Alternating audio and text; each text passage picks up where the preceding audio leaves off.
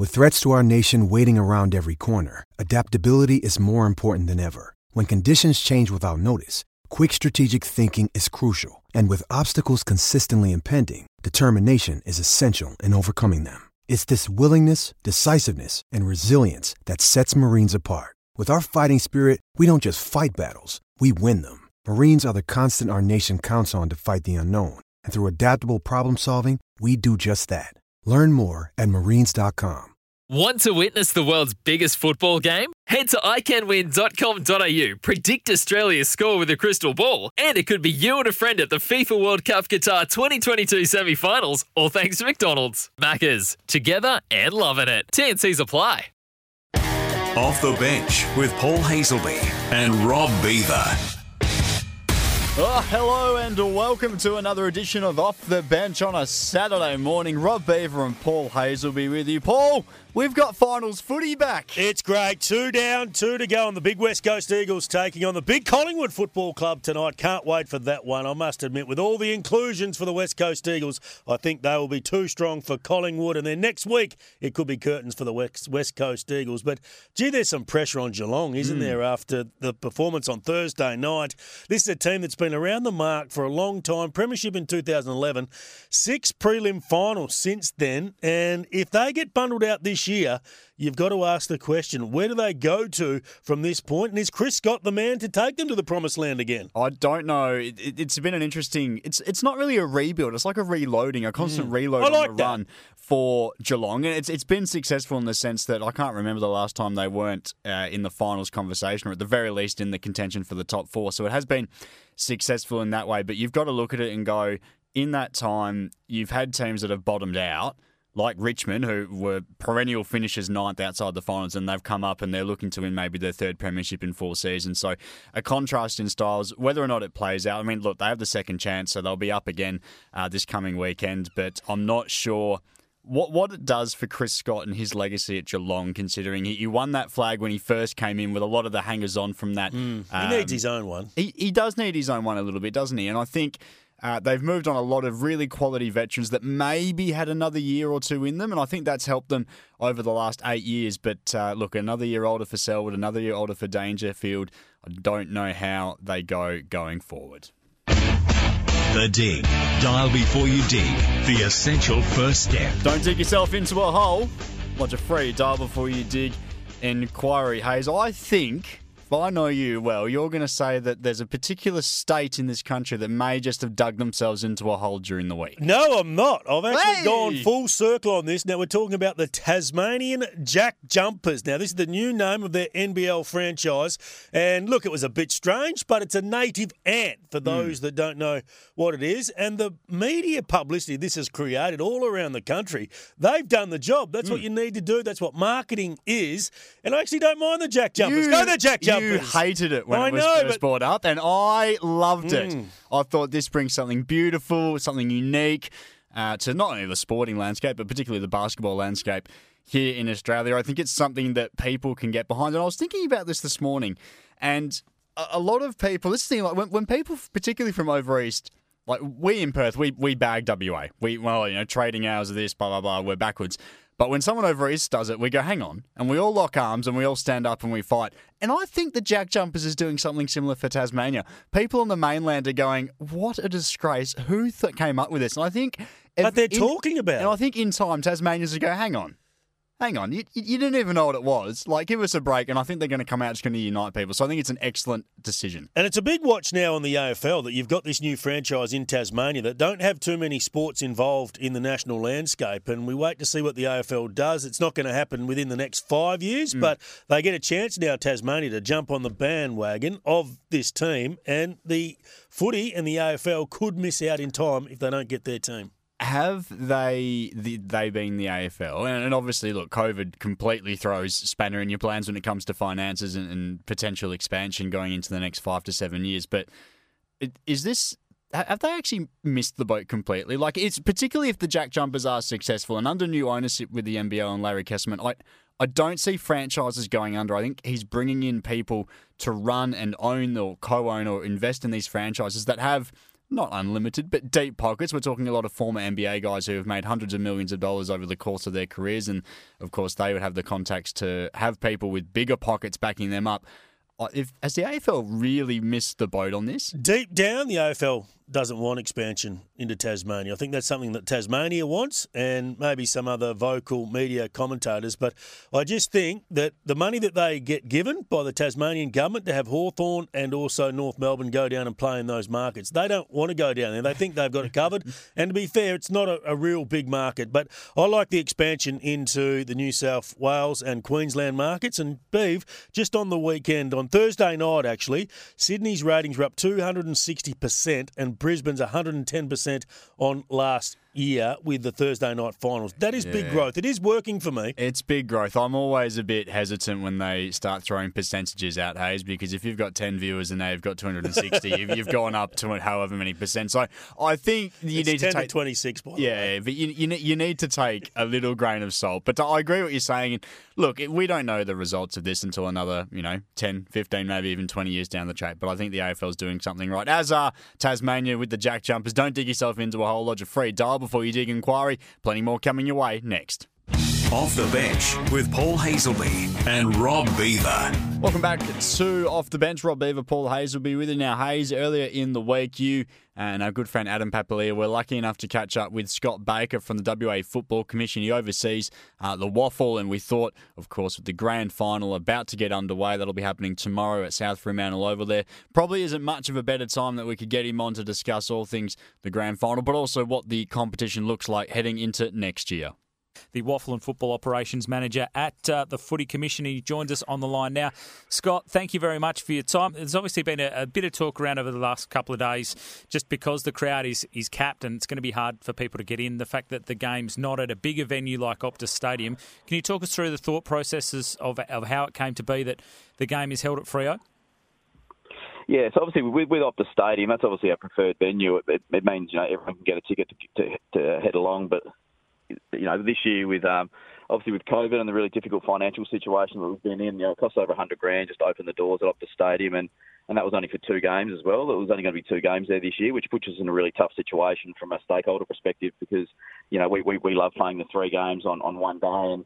We've got a contractual commitment with Channel 7 to play the Colts in the league as well on grand final day. So there's, there's that part from an Optus perspective. And then um, once that wasn't an option for us, we sort of we sort of went to market across our WAFL clubs, and, and really the, the case coming back from, from, from Fremantle, the city of Fremantle, South Fremantle Football Club, and the and the Fremantle Chamber of Commerce was a really compelling um, uh, presentation they put forward, and you know there's going to be all sorts of exciting activities down at Fremantle Oval on the or, Fremantle precinct on, on the weekend. There'll be parts of Parry Street which will be blocked off for activations. Um, Esplanade Park is going to become a, a live site with a big screen for any people that can't get a, a ticket to the game. Um, there'll be a fan march from the Fremantle train station around 1.30 on Sunday as well for all the uh, there'll be like a police escort up the main cafe strip for all those punters to get into the into the ground and obviously a lot of in, in-ground activities as well. So we sort of went through a process of yeah um, ruling out Optus Stadium unfortunately and then sort of went to the uh, respective WAFL clubs and shires and, and, and Fremantle came out with the strongest um, uh, strongest proposition. So we, landed on that and we're uh, all guns blazing for this weekend.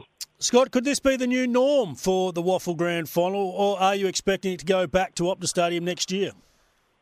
No, we're expecting to go back next year, Hayes. Um, we're really keen to go back because you know as good as this year will be, you know we're probably going to have to, you know, there might be three or four or five thousand people that sort of miss out on a ticket that might have traditionally gone to a WAFL Grand Final. So we, you know, really value our partnership and relationship with um with Venues Live and, and Optus Stadium. Obviously, they've had their own challenges this year with with COVID and crowds and different bits and pieces. So we'll, we'll definitely reopen those um, conversations into next year and, and hopeful of heading back to uh, Optus Stadium next year. But um, if that can't happen, we'll, we'll have a, have a good test case this year down at Freo with how, with how it could work at a at a WAFL community venue.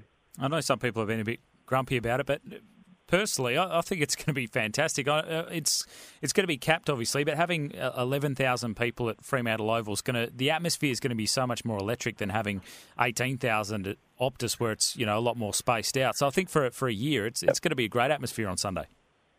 Yeah, absolutely. I'm I'm really excited about it. Like to be talking about the WAFL WAFL Grand Final and, and tickets being at a premium and, and, and not not many tickets available for, for people. I think obviously disappointing for some, but also is creating a great amount of excitement around the uh, WAFL Grand Final. You know, something we haven't probably seen for a number of years. So I think I think that's a really exciting difference this year uh, down at Fremantle Oval. Stay tuned. More of Scott Baker coming up next.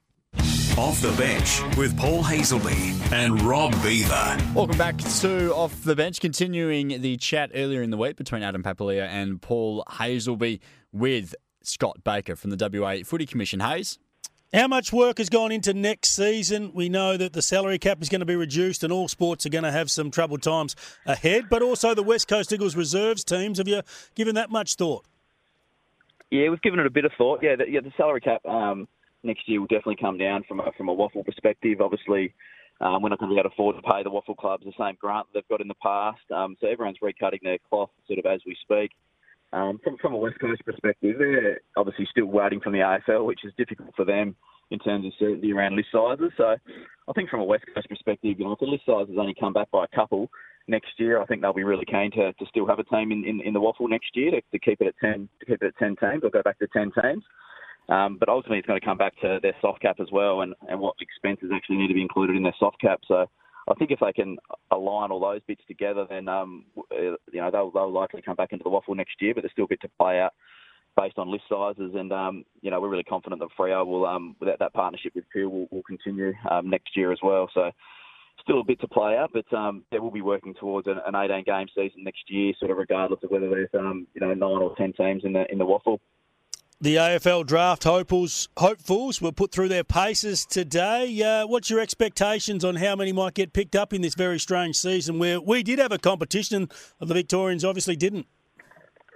Yeah, good question. It's to be, it's to, it's a really difficult one to tell at this point in time because depending on what happens with those list sizes, like if they only come back by a couple, then you know, we, we might get upwards of, you know, 8, 9, 10, 11, 12 players taken potentially. Um, it's just going to depend on how many uh, picks every club has, obviously. But I, I think we and you know in WA and also South Australia do, do do have an advantage over Victoria this year. The fact that we've actually played a season, so I think that holds us in in really good stead. And we've obviously had quite a few um, you know draft age players playing senior football this year as well. And as you know, Hayes, that that really helps. I think in terms of showing um, AFL clubs if you can hold up in senior football, you're probably going to be uh, going to have a pretty successful AFL career. So yeah, the boys are out at Wesley College today getting put through their paces, and they've got a two K um, tomorrow out at Mount Claremont, which I'll go have a look at. So it'll be interesting to see see how that goes. But uh, yeah, hopeful to get um, quite a few players taken, but it's probably just going to depend, like I said, on what those list sizes end up from an AFL perspective. Scott, been great to chat to you. All the best uh, with the rest of the week. I'm sure it's going to be extremely busy for you.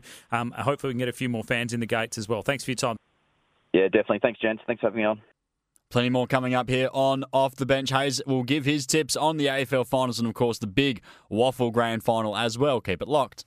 Off the bench with Paul Hasleby and Rob Beaver. Welcome back to Off the Bench. Rob Beaver, Paul Hasleby with you on your Saturday morning now. We've got Joel Lancaster on the line. Uh, he is here to tell us about something absolutely magnificent, aren't you, Joel? Sure am. How you going, Rob? Uh, good, mate. So tell us a little bit about the Invigor hybrid canola, and in particular about the Invigor T4510. Yeah, the Invigor T4510 from BASF is a hybrid TT canola. Um, it's one of the benchmarks for TT canola varieties. It's uh, been performing consistently across the state and um, doing well, very well in the uh, NVTs. Mates, uh, with OP varieties, you, you, don't have the upfront costs of seeds. Is the benefit really there for the growers when it comes to harvest? Uh, definitely. Um, yeah, the Invigor, the um, hybrid varieties definitely do uh, tend to out yield the OP varieties. But uh, BASF and Invigor range also have got you covered with that with a um, replace my seed option, where if you have um, establishment problems within the first 45 days, uh, we'll replace your seed so you get another crack at um, growing that variety again. That's fantastic and news. The other, yeah, the other thing that BASF will do is um, you don't have to pay for anything to harvest. So um, yeah, paid harvest is a really good option for for growers when they buy the Invigor range. That's good, mate. Well, we'll touch on that a little bit more in a second. Um, I want to talk about there are some other varieties uh, in the pipeline as well. What are growers getting excited about when it comes to that? Ah, yeah, for sure. There's definitely some um, uh, some good Roundup Ready varieties um, and the TruFlex system uh, that they have in them. So that's uh, that's definitely an advantage for the growers. But there's also a BASF trait um, in Podguard, which um, uh, makes good um, harvestability for our varieties. And Joel, uh, you mentioned, of course, the replace my seed protection and pay at harvest terms as well. Why does growers enjoy these added benefits? Oh, we're just uh, trying to share the risk with the growers. So you know there is up that there is upfront cost of hybrid seed, but um, you know you can be you know, can be reassured that if it doesn't um, establish within that 45 days, it um, will replace that seed for you to you know grow grow another variety or have a, have a, have a crack next year at um, growing uh, growing that canola again. Um, so yeah, it's um, sharing the risk in a, in a little way. That's fantastic news. Now, Joel, uh, of course, people to reserve your InVigor hybrid canola, you can talk to your local reseller. You can also visit myseed.basf.com.au, myseed.basf.com.au. Joel Lancaster from BASF. Appreciate your time. No worries. Thanks, Rob. Joel Lancaster from BASF. Hayes, before we go, quick tip on the games coming up this round, remaining finals, and of course the Waffle Grand Final tomorrow. Well done to St Kilda for getting there, but I think it'll be curtains for them. The Western Bulldogs, they've been pretty strong, and their best footy is very exciting, and through that midfield they'll dominate. And then tonight, it's the West Coast Eagles up against Collingwood. As I said off the top, I think the West Coast Eagles will be too strong. I reckon they might win by 30 points. It's been tough for Collingwood. They haven't got the chemistry right for the last part of the year, given all of the injuries to their team. And well done to both teams competing tomorrow in the grand final. My old mob, South Fremantle, up against Claremont. They're going to get rolled by my old mob, I think, Claremont. I'm with you. I think mm. Claremont did some psychological damage in the last time, the last game they played. No Jake Florenca either for the Bulldogs. Hayes, thanks for your company on another edition of Off the Bench. We'll catch you next week. Want to witness the world's biggest football game? Head to iCanWin.com.au, predict Australia's score with a crystal ball, and it could be you and a friend at the FIFA World Cup Qatar 2022 semi finals, all thanks to McDonald's. Maccas, together and loving it. TNCs apply.